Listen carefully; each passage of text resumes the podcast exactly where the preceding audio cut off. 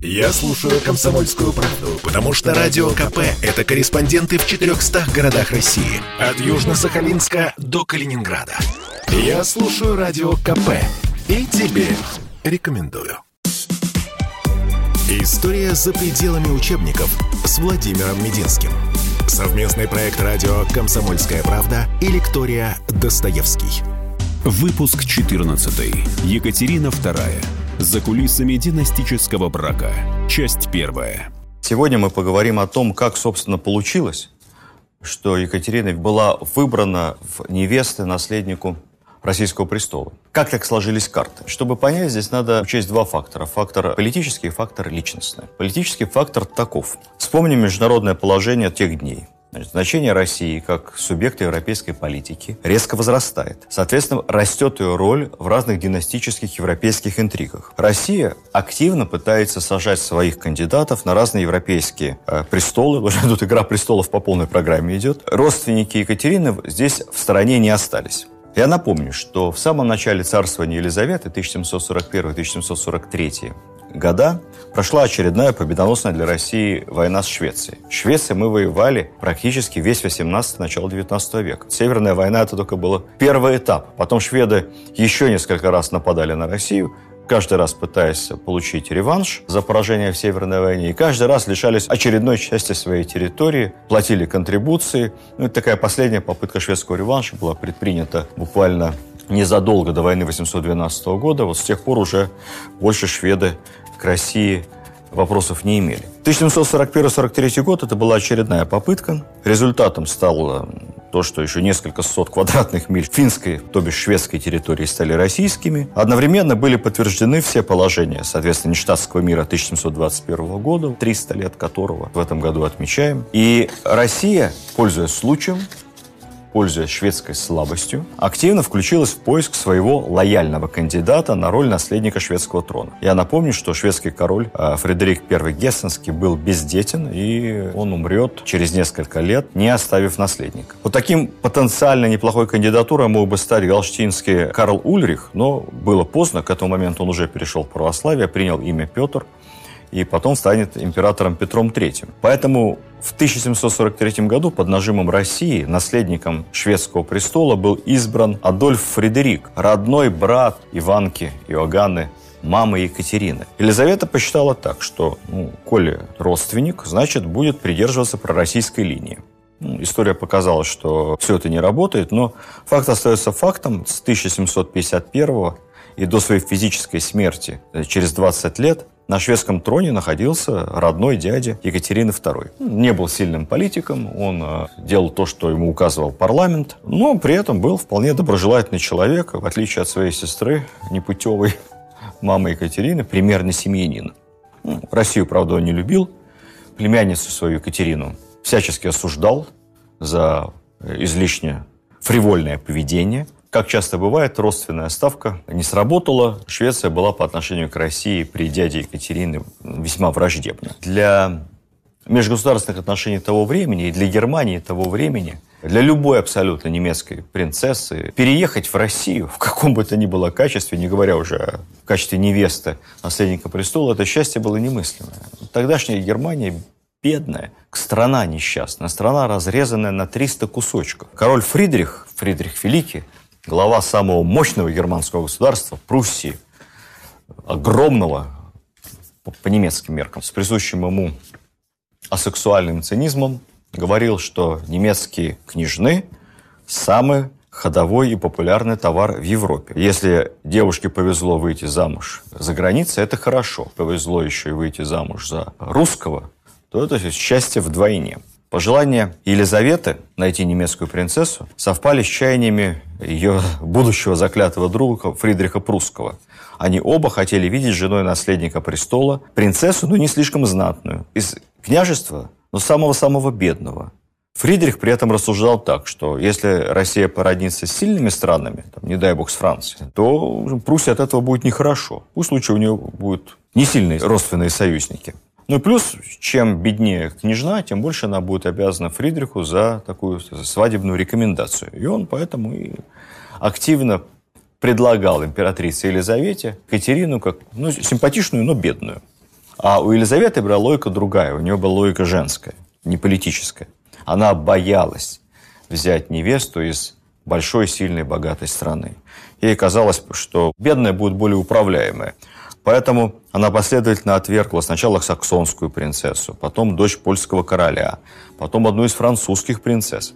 Ну и так или иначе, в итоге кандидатура Екатерины всех устроила. Получилось хорошо. России тогда, кстати сказать, Фридрих высказывался со смесью уважения и цинизма. Я зацитирую. «Из всех соседей Пруссии русская империя заслуживает наибольшего внимания, как соседка самая опасная самая сильная. Будущие правители Пруссии, читая Германии, должны искать дружбы русских варваров. Он же говаривал, что половина его шпионов работает в России, но половина имеется виду всего состава службы внешней разведки Фридриха. Вот половина работает на русском направлении. И что он тратит на своих шпионов больше, чем на свою армию. Я думаю, в этом отношении, конечно, он привирал, потому что на свою армию, как, как считается, Фридрих тратил до 80% государственного бюджета Пруссии, то есть второй половины никак не оставалось. А вот что касается того, что половина шпионов работала как бы сейчас сказали в русском отделе, это, скорее всего, правда. В общем, так либо иначе, Фридрих был свахой, поскольку он последовательно сосватывает в Россию аж трех императриц. Сначала будущую Екатерину II, а потом еще первую жену Павлу Петровичу императору, потом вторую, когда первая жена его умрет. Итак, в 43 году Фридрих предлагает Елизавете кандидатуру Софии Фредерики, давая ей следующую характеристику. Цитата. «Молодая принцесса при ее живости и веселонравии одарена отличными качествами ума и сердца. К тому же он напомнил Елизавете вот о чем. На смертном одре мать Екатерина I завещала Елизавете, доченьке Лизе, выйти замуж за галштинского принца. Галштинский принц был тоже родным братом мамы Екатерины Яганы. Таким образом, София Фредерика была племянницей потенциального жениха Елизаветы, принца Карла. Напомню, что Карл приехал в Россию, там простудился, заболел, переел, сложная история, там не поймешь, перепил, в общем, умер. Хотя Елизавете понравился. Вот это воспоминание о несостоявшемся своем замужестве с Карлом и то, что это Екатерина, это его племянница, лично сложилось с политическим, и таким образом выбор был остановлен на Екатерине. София Фредерика к тому моменту уже знает, кому ее будут показывать. И она уже видела один раз еще десятилетней девочкой давно своего будущего мужа в резиденции герцогов Гольштейнов. Тогда, конечно, они были совсем детьми, ни о каком браке, ни о каких планах и речи не шло. Ее просто по-родственному познакомили будущим Петром Третьим. Они, кстати, тоже были дальними родственниками. Вот так в этих княжествах все было запутанно и сплетено. Он приходился надо посчитать, то ли троюродным, то ли там еще дальше четырехюродным братом. Впоследствии в своих воспоминаниях уже немолодая Екатерина написала, что я уже тогда, маленькой девочкой, слышала, как обсуждали а, моего будущего жениха, который еще не был ее будущим женихом. И вот тогда уже говорили, что молодой герцог Гольштинский склонен к пьянству, приближенные не давали ему напиваться за столом. Ну, я напомню, что речь идет об 11-летнем мальчике. Все это известно исключительно со слов Екатерины, которая всю жизнь прилагала немалые усилия к тому, чтобы опорочить последствия своего свергнутого мужа. Так что не будем к этому слишком доверчивы. Выезжая в Россию в 1744 году, маленькая Фике, София Фредерика, стремилась не к своему жениху, не к мальчику, которого она, я думаю, смутно помнила – она напишет, он был для меня совершенно безразличен. Но не безразличная была для меня русская корона. И, похоже, это была правда. Отец Екатерины, генерал прусской армии, был против брака с русским царевичем. Как подобает снобу немецкому, считал, что Россия страна варварская, страна какая-то нехристианская, православная это что-то такое неправильное. Ну, в конце концов, с неизбежным он смирился, но дал дочери письменные, подробнейшие инструкции что делать, чего не делать. Первым пунктом инструкции значилось всегда оставаться лютеранкой, ни в коем случае не переходить в православие. Остальные наказы. Быть бережливой, деньги экономить, ну, естественно. Ни во что не вмешиваться, быть верной жениху и мужу и ни в коем случае не играть в карты. Что характерно, не было ни одного пункта из этой инструкции отеческой, которую бы Екатерина не нарушила сразу и без всяких колебаний. Действительно, она была самой русской из всех нерусских правительниц и правителей на нашем престоле. Кстати сказать, в карты играла ежедневно, потом уже будущей императрицей. Очень любила проигрывать. Похоже, даже проигрывала специально. Но всегда играла на очень маленькие ставки. Пригласительное письмо от Елизаветы было подкреплено векселем на дорожные расходы и экипировку. Ну, Елизавета разумно предполагала, что денег на дорогу у немецкой княжны просто нет. Когда Екатерина отправилась в Россию, весь ее багаж составлял три платья, шесть рубашек, которые она носила днем и в них же спала, также целых шесть носовых платков. Я думаю, что каждый из нас, собравшись на пару недель отдохнуть в Крым, берет с собой больше багажа. Зима выдалась суровая. Две недели они под именами графинь Рейнбек тряслись на отвратительных по тем временам немецких дорогах, в холодной карете, ночевали в затрапезных гостиницах, кишащих клопами. Ну и тем разительнее был контраст, когда они прибыли в Ригу. Рига – это уже Россия. Рига – это областной центр, столица Рижской губернии. Здесь их приветствовали пушечной пальбой, барабанами, трубами. Камергер императрицы передал от имени Елизаветы роскошный подарок – две соболевых шубы. Из убогой кареты она пересела в сани. Наконец-то сытный обед, наконец-то теплые протопленные комнаты. В общем, как вспоминала потом Екатерина, она попала в сказку. История за пределами учебников с Владимиром Мединским. Совместный проект радио «Комсомольская правда» и лектория «Достоевский». Екатерина II. За кулисами династического брака. Часть вторая. В Риге, возле дома, в котором они остановились, командир роты почетного караула был барон Мюнхгаузен. Тот самый барон Мюнхгаузен, в ту пору обыкновенный ротмистр, капитан русской службы. Это еще один штрих, насколько было большим счастьем для немецкого офицера попасть на русскую службу. Он попал на русскую службу вместе с окружением э, мужа Анны Леопольдовны, Антона Ульриха, с большой командой немцев. Прослужил в России сначала в действующей армии под началом фельдмаршала Миниха, потом в гвардии. В боях участвовал один раз на территории современного Приднестровья, ну, в настоящих боях, штурмах турецких крепостей. Там сейчас в Приднестровье памятник барону Бенхаусену стоит, ну только не сказочнику, а русскому офицеру. И уже потом, женившись, правда, не на русской, а на рижанке, немке, наверное, скорее всего, вернулся в Германию, прожил долгую жизнь, больше 70 лет. Занимался охотой, вечерами у него собирались друзья, среди которых и было пара известных писателей. И вот он им рассказывал, рассказчик он был замечательный, басни о жизни в России, страшной, холодной стране, о своих ратных подвигах, как он сам на Идре летал турецкую крепость и обратно, как стрелял он, когда кончились патроны, вишневыми косточками. Массу всех этих историй. Мюнхгаузен рассказывал за кружками Рейнского. Страшно обиделся, когда потом книги были напечатаны. Даже нанял адвокатов, которые пытались найти этих писателей, пытались найти издателей и засудить. Потому что одно дело рассказ в дружеском кругу, а другое дело, как ему казалось, плохая слава вруна и сказочника. Потом в Европе книги пользовались бешеной популярностью, дополнялись, переиздавались. Уже ничего Мюнхгаузен с этим поделать не мог. На склоне лет, когда ему было там сильно за 70, он зачем-то, супруга у него давно уже скончалась, решил жениться на молодой. Молодой было 17. Мюнхгаузен верил, влюблена она в него по гроб. Влюблена она была, судя по всему, в его фамильное поместье, потому что сразу же ему изменила, там, то ли конюхом, то ли кучером. В общем, испортила бедняге старику жизнь. Был скандал, он пытался развестись, изгнать ее из дома. Она его проклинала. В общем, загнала его в гроб. Не совершил бы он такой ошибки, еще бы прожил лет 10 наверняка. Умер от сердечной недостаточности, в большом расстройстве, судясь с собственной супругой. А в тот момент это был молодой капитан русской армии, ротмистр.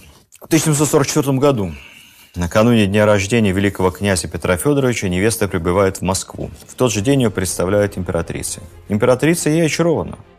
Если верить самой Екатерине, она понравилась Елизавете, а Елизавета и Россия очень понравились ей. Вообще в России Екатерине нравилось все, за исключением только будущего супруга. Кто был еще в восторге от изменения э, образа жизни? Ну, конечно, непутевая мамаша Екатерины Ивановна, Йоганна. Она писала письма, как в России все здорово, как богато, как императрица ее ласкает, как все ее любят. Первая красавица при дворе. Ей к этому моменту 31 год. Она родила Екатерину, так если посчитать, наверное, в 16 Молодая совсем женщина. Вот она хочет стать звездой, она хочет стать великосветской дамой. Она на балах, она тусуется бесконечно. Мама Йоганна видит себя как такая светская львица и первая красавица при дворе. и с головой в омон бросается в придворные интриги. Об этом надо писать роман. Вы знаете, вся история с подвесками королевы, Дюма – это детский сад, младшая группа. Это все отдыхает на фоне супершпионской интриги предельно бестолковой молодой женщины. В общем, с головой кинула шпионские интриги. Дело в том, что тот, кто, собственно, порекомендовал Екатерину, потенциальную хорошую невесту, Фридрих Прусский, делал это не за спасибо. Он таким образом хотел усилить свою партию при дворе и обзавестись как бы сетью агентов влияния и шпионов таких. Первую очередь он всячески мечтал склонить Российскую империю к союзу с Пруссией против Австрии. Что он только не делал. Он там подкупал кого только мог. Дипломатов, влиятельных царедворцев. Необычайно много сил и средств потратил на попытку подкупа канцлера Бестужева. Кстати, с Бестужевым никак у него не получалось.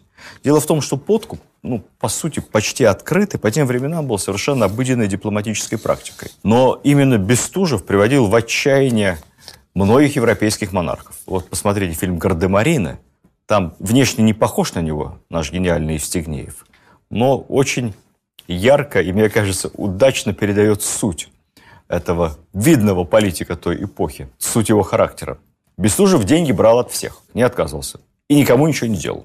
Взяв очередную взятку, подношение, он тут же шел к матушке императрице и говорил, вот такой-то пожаловал меня такой-то суммой, весьма несерьезной, хочет от меня того-то и того-то. Матушка, что делать? Матушка говорила ему, ну, что делать? Ну, деньги оставь себе, конечно. Спасибо, что донес. То есть, таким образом, во-первых, деньги оставались у Бестужева, обязательства перед иностранцами обнулялись, а императрице он намекал весьма прозрачно. Первое, что неплохо бы платить верному слуге побольше, а второе, какой он востребованный нужный человек. Все хотят его купить а он не подкупит. Но что касается Фридриха, то Фридрих в этом отношении в рейтинге взяткодателей Бестужева не занимал первое место, потому что Фридрих был немцем скуповатым. И вот на каком-то этапе, когда он понял, что купить канцлера ему не удается, он решил сменить тактику, решил его свалить. Своему послу в России он писал, от низвержения Бестужева, буквально в кавычках, зависит судьба Пруссии и всего моего дома аналогичные инструкции предпринять исчерпывающие меры для того, чтобы дискредитировать, подставить Бестужева, как-то его опорочить и добиться его отставки, были даны всем платным и бесплатным агентам Фридриха, среди которых видное место занимала Йоганна. Мать Екатерина уже в мечтах видела, как она в роли матери-наследницы престола сокрушает Российский союз с Австрией и кладет Российскую империю в качестве младшего союзника к ногам Фридриха. Ну, в общем, как поется в одной известной песне одного ирландского аристократа, Криса де Бурга. Почему аристократа? Я не пошутил. Крис де Бург – прямой потомок Вильгельма Завоевателя. По-моему, барон. Так вот, как поется шпионаж – a serious business. Особенно если в холодной стране, где только moonlight and водка. Шпионаж – дело для умных. А вот глупый шпион, он опасен в первую очередь тому, кто его послал. Я думаю, что Фридрих сто раз проклял день и час, когда он сделал ставку на Йоганну, когда давал ей деньги и какие-то шпионские задания. Потому что эта женщина была совершенно не способна ни понять расстановку сил при дворе, ни, как сказать, сообразить, что к чему, ни почувствовать какие-то тренды, ни, в конце концов, просто соблюдать минимальные меры конспирации. В общем, простота хуже воровства. Йоганна бесконечно шлет Фридриху секретную информацию в рамках своего мироощущения. Кто как одевается, кто что ест, кто что пьет, какие сплетни при дворе, всякую галиматью. При этом, опять же, шлет это все не секретной почтой, не шифруясь. Вся переписка, естественно, при русском дворе переиллюстрируется, Бестужев работает. И вот среди этой подобной галиматьи, абсолютно для Фридриха бесполезной, читается, что «Я первая красавица, я всем превосхожу саму императрицу Елизавету. Вообще Елизавета сильно подурнела последнее время, поправилась. У нее там прыщи появились. Вот это вот выдергивается, и эти письма кладутся на стол Елизавете. Ну, в общем, Бестужев мог долго говорить императрице о том, что Ягана переписывается с Фридрихом, и что, может быть, пишет ему что-то лишнее, может быть, сообщает ему какие-то военные сведения. Все это нашу веселую Елизавету совершенно не трогало. Но письмо, где она написала, что Елизавета подурнела, взбесило ее до глубины души. Елизавета с трудом дождалась свадьбы Петра и Екатерины и тут же, через несколько дней, выслала несостоявшуюся Матухари из России на все четыре стороны. Все иностранцы, входящие в так называемый Малый двор Екатерины и Петра, тоже были выдворены за пределы державы. Также был выслан и посол Фридриха. Мама ее потом жила в Цербсте. Сначала жила вместе с мужем, вернулась к мужу наконец-то. Потом уже после смерти мужа жила как регент малолетнего сына. Потом переехала в Париж. Ей вечно не хватало денег. Надо, кстати, отдать должное, что как матери э, жены наследника престола Елизавета назначила ей вполне приличную пенсию. Непонятно за что, правда. Пенсию она это тратила очень быстро. Писала потом слезные и даже истеричные письма с просьбами дать ей денег. Письма эти адресовала то дочери своей, то Елизавете. В общем, в конце концов, скончалась довольно не старая по современным меркам женщина, в 48 лет. История за пределами учебников с Владимиром Мединским. Совместный проект радио «Комсомольская правда» и лектория «Достоевский». Екатерина II. За кулисами династического брака. Часть третья. Ну, вернемся к Екатерине. Как мы помним с вами, невеста своим женихом очарована совершенно не была. Но вот что удивительно, и что уж то, что и она тоже не понравилась Петру, вот как женщина, абсолютно. За то короткое время, которое Петр к моменту знакомства с Екатериной провел в России, у него уже сложились вполне определенные привязанности. И когда Екатерина к нему приехала, он сразу своей невесте заявил, что он влюблен. Он влюблен в придворную, в дочь Натальи Лопухиной. И как-то ты тут не кстати появилась, потому что я вообще-то собирался на ней жениться. Императрица решила, наверное, придется на тебе. Ну, давай как-то так.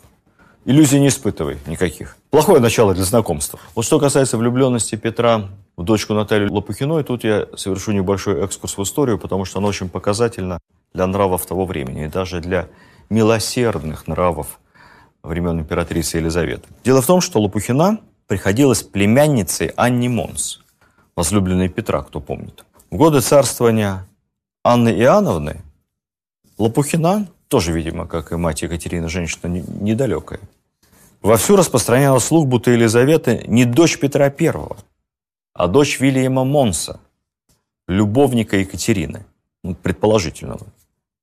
Однажды она даже очень жестоко разыграла молодую Елизавету. Ну, мы помним с вами, что Елизавета была страшной модницей и была вообще помешана на своей внешности, на по молодости очень стройной фигуре. Во что она одевалась, у нее после смерти 15 тысяч платьев, как написано во всех наших учебниках истории было. Такая, такая зацикленная на себе была девушка и на своем внешнем виде.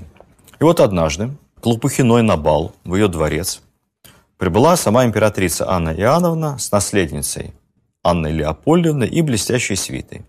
Среди свиты была и дочь Петра Елизавета – тогда находящийся в таком очень странном статусе члена семьи, без всяких прав, без ничего.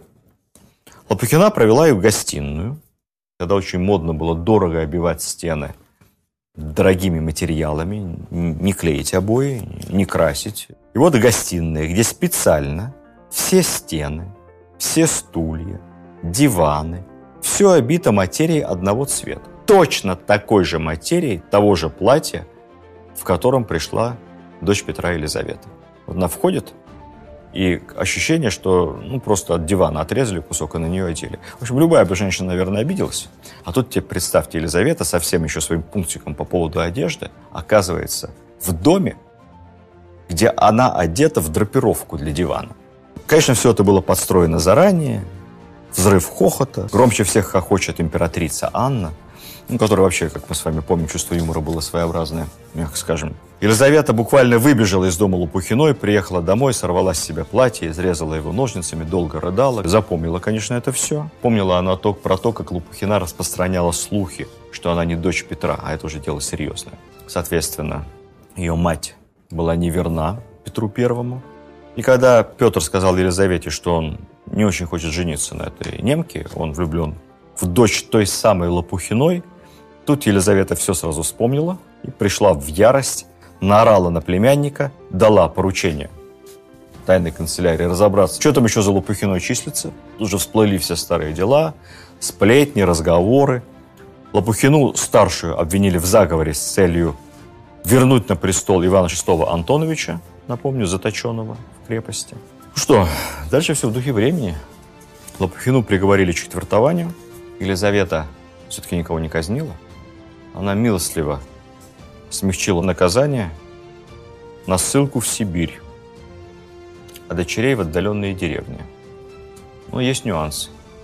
Перед ссылкой ее все-таки били публично кнутом, а так как главное обвинение было антигосударственные, порочащие императрицу разговоры, у Пухиной подрезали язык. Такие времена. В общем, Петру Федоровичу после этого шоу, которое ему устроили с мамой его девушки возлюбленной, пришлось смириться с предстоящим браком и воле державной тетки покориться. Петр с самого начала внешне не понравился Екатерине, а потом вскоре, через некоторое время, он еще и заболеет оспой, лицо у него будет изуродовано, он выживет. Многие будут думать, что он умрет, как, как и Петр II умер от оспы, но он выживет. Вот Екатерина потом подробно в своих мемуарах описывала уродство своего мужа внешнее. На портретах тогда, как вы понимаете, оспины не рисовали, все было гладенькое такое. Вот. Но выглядел он нехорошо. Кстати сказать, э, интересная история, вообще болела ли оспа Екатерина. Есть взаимоисключающие свидетельства. Где-то написано, что она болела в детстве. Где-то пишут, что она болела в детстве, но очень легкой формой, может быть, даже ветрянкой. Поэтому следов оспы на лице не было. Я думаю, что если бы она болела настоящей оспой, точно бы она не была таким адептом прививочной кампании. Как мы помним с вами, она первой привела оспу в России и одной из первых, наверное, первой монархиней, привившей оспу в Европе. Но вот у Петра III с лицом были действительно проблемы, это тоже симпатии не добавляло. Ну, зато сама Екатерина Елизавете очень понравилась. Елизавета говорила, что она умная девушка, почтительная, приятная, вежливая, очень хорошо говорит по-французски. Как мы помним с вами, Елизавета тоже хорошо говорила по-французски, и поэтому у них сразу нашелся общий язык. Сразу возник конфликт между Елизаветой и мамой Екатерины. Мама Екатерины вздумала тут заявить, что моя дочка останется лютеранкой. Елизавета сказала, что лютеранкой вы останетесь обратно у себя в Германии, в церкве. Вот прямо сейчас отворот-поворот. Только православная.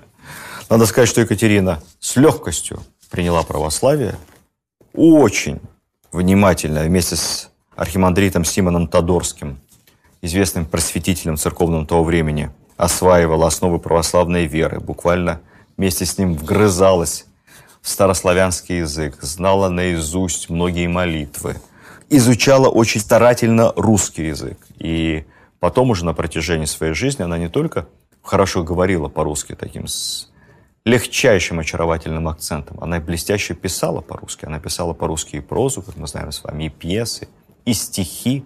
Ну, стихи не такие хорошие, все-таки не, не Державина, вот, но писала стихи. Вот, то есть для нее русский язык стал абсолютно родным. Говоря о ее религиозных взглядах, я не могу не сказать сразу, что к вопросам веры она была глубоко безразлична. Как-то один из наших православных иерархов упрекнул Екатерину в том, что она поддерживает дружескую переписку с главным безбожником Европы, самим Вольтером, эта переписка дискредитирует русскую веру и церковь православную. Екатерина сказала публично митрополиту следующее. Вы знаете, безбожник Вольтер читается с вниманием при всех европейских дворах.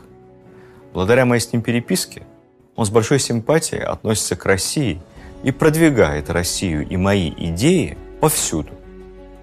И от этого точно нет никакого вреда ни русской вере, ни русскому государству. А тогда, в молодости, изучая русский язык, она делала это столь страстно, занимаясь по ночам, сидя у открытого окна в своей комнате на морозном воздухе, что вскоре заболела, простудилась, заболела воспалением легких. Заболела Екатерина настолько тяжело, что было неясно, выживет ли она. И когда мама предложила ей привести уже исповедоваться лютеранского пастора, Фике неожиданно отказалась. Отказалась, попросив послать за православным батюшкой. Надо сказать, что это резко повысило ее придворные ставки. Она сразу стала для русских своим человеком. Елизавета расчувствовалась, потребовала от врачей любой ценой вылечить такую сознательную невесту наследника. Проявляла о ней неподдельную тревогу, ежедневно ее навещала. В июле 1744 года Фике София Фредерика Августа приходит в православие и уже официально получает имя Екатерины Алексеевны. Такое же имя и отчество как и у супруги Петра I Екатерины I. В этот день Елизавета подарила ей бриллиантовую запонку и ожерелье ценой в 150 тысяч рублей. Не считали деньги наши монархи, не считали. В те времена 150 тысяч рублей – это примерно стоимость Михайловского имения Александра Сергеевича Пушкина. Душ на 200 мужского пола. На следующий день в торжественной обстановке в присутствии членов Сената, Синода и высших чинов состоялось обручение Екатерины с будущим императором. Екатерина получила титул великой княгини императорского высочества. Ну и очередные подарки, естественно, всякие бриллиантовые браслеты, портреты императрицы в драгоценных камнях, ну и просто там тысяч тридцать на карманные расходы. Ну, что такое 30 тысяч? 30 рублей – это месячное жалование офицера боевого. Как только Екатерине минуло 16 лет, состоялась по-имперски пышная свадьба. Елизавета, как мы помним, с вами любила праздники, любила поплясать. Она еще тогда молодая, а, весьма. Вот. Ну и надо было показать всему миру, что продолжается династия Петра I. 1745 год. Пушечный выстрел из Петропавловской крепости, войска шпалерами от Зимнего до Казанского собора. Везде разъезжают отряды гвардии, извещают население о великом-великом празднике. На Неву выводят, тогда появилась традиция, на Неву выводят знаменитый ботик Петра Великого, дедушка русского флота – вот как знак преемственности от Петра через дочь Елизавету, внуку будущему Петру Третьему. История за пределами учебников с Владимиром Мединским. Совместный проект радио «Комсомольская правда» и лектория «Достоевский». Екатерина II. За кулисами династического брака. Часть четвертая. После венчания грандиозный бал.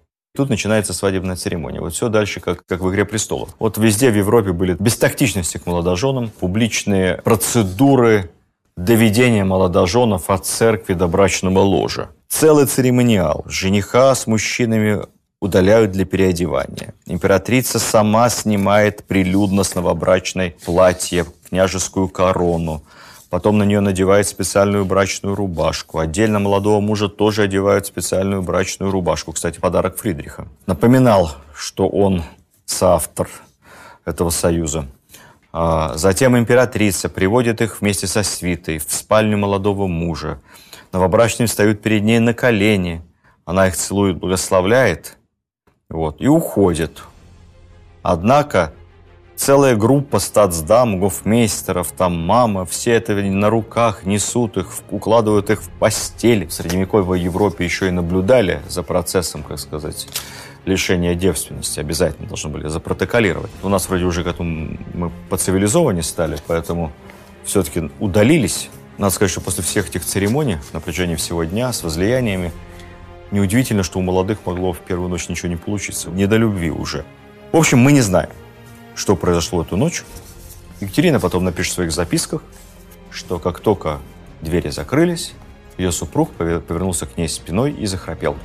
Как это было или нет, мы не знаем. Но пройдет месяц, потом год, а брачных отношений все не возникает.